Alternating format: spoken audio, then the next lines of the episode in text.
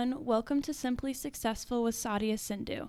My name is Hagen Hickox, and I will be interviewing your host, Sadia, today so you can learn more about her. Sadia, introduce yourself. What do you do?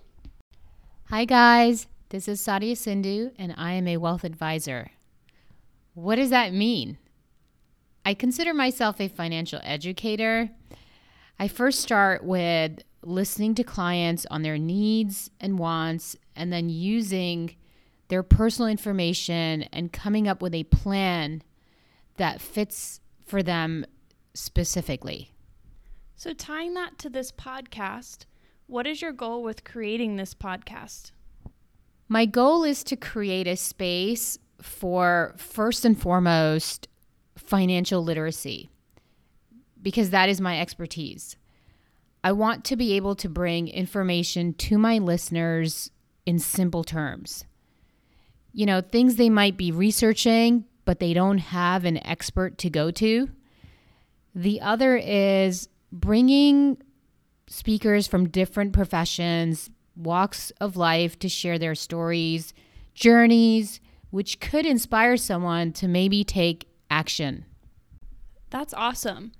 As a young professional, I can see how this would be very helpful for me because I haven't learned much in my career yet. So I look forward to what content you will bring in your future episodes. Sadia, you worked on Wall Street at a very young age. Can you tell us about your experience working there? Yeah, I will share with you first on how I actually got this job. A friend of mine was going to a job fair when I was a junior in college, and she asked me if I wanted to go. So I updated my resume, took a few copies. Now, this job fair was at one of the largest convention centers in New York City, the Jacob Javits Center. I spoke to many people, particularly an HR person from Thompson Financial. I guess my conversation was pretty good that they called me soon after my graduation the following year. The lesson here is to start early, start having conversations and meeting with people early on. Now, once I got the job, I had a rigorous training. Thomson is one of the leading companies to provide real market data, and training involved with, you know, basics first as to what is a stock, a bond, a mutual fund, how to read a quote, and how to create complex charts. I also got to travel not only within the New York tri-state area, but also throughout the country to train users on how to use this platform. It was very exciting. I really enjoyed working in the city. Well, that's very impressive, and also great advice for young professionals looking to get a head start in their job search. What makes you feel inspired? That's a great question. Let me think about that. I'm inspired by what the future holds. I want to continue to do better and push my limits. I'm also inspired to do better. It's almost my duty for the sake of my children. I want them to see what hard work, dedication, and focus can help you achieve. You see, I've always worked. I've had a job since I was 14 years old. I can definitely relate to those points too, and I'm sure a lot of people would as well. What is the biggest challenge you're facing in your business now, and how are you managing that? I want to start by saying that I actually love a challenge. That means I am doing something right. I am pushing myself to the next limit. I'll tell you, for many advisors, COVID was a challenge.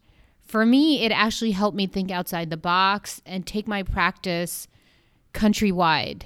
By doing virtual meetings, I was able to meet with prospective clients easier than just waiting to take a trip to, say, New York or DC. So generally speaking, I try to use challenges to my advantage. I mean, it's not always easy, but it definitely helps me get more creative. Yeah, COVID definitely had a huge impact on a lot of businesses. Some weren't even able to figure out a solution to help them get through that time. So it's very impressive you were able to take that challenge and turn it into something that was able to grow and aid your business. If you could turn back the time and talk to your 18-year-old self, what would you tell her? I would tell her, start investing early, all day, every day. If I had invested in companies like Apple, Google, early on, you know, 20 plus years ago, it would have made a huge impact on my portfolio. So you guys, it's never too early or too late to start. I will definitely be taking that advice. What is one piece of advice you'd give someone starting out on their career? Don't wait to start. I think many people wait to have a certain skill or education or training. They may say something like, I'm not ready. I can't do this because, I don't have this particular training. Now, obviously, if you are aspiring to be a physician, say, you can't practice until you have a certification. But that's not what I mean here. I mean, in other professions, people wait too long to take a leap of faith. I'd say take risks. I mean, you will fail, and that's okay. That's really important information. My major in college is business management and my minor is digital marketing, and I've only got a year and a half left before I graduate, so I definitely need to start thinking about my career after I finish my school. Wait, Hagen, you are already working for a wealth management company here for us at Contemporary Financial Planning. Your role is Director of Marketing, so in case you didn't know, you have already started. So I applaud you on that. Thank you. Lastly, what is the most important thing you've learned in your life? Wow. I've got multiple answers for that one. So let's see. Good health. Without good health, you have nothing. You can have all the money in the world, but if you don't physically feel good, no money is going to help you with that. So take care of your health. Your body, be mindful of what you put in your body. Family, having the love and support from your family is so important. Positive energy. I believe in positive energy, and I try to surround myself with people who bring positive energy into my life, or I try to be the person who brings positive energy to someone else. I agree with all those points 100%. They are all very important things to have prioritized in your life. Thank you, Sadia. I hope everyone enjoyed learning more about Sadia and that you were able to take away some important information from this podcast. I definitely did.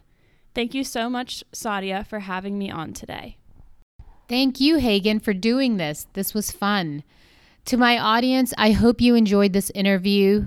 Thanks for joining Simply Successful with Sadia, and I am your host, Sadia Sindhu.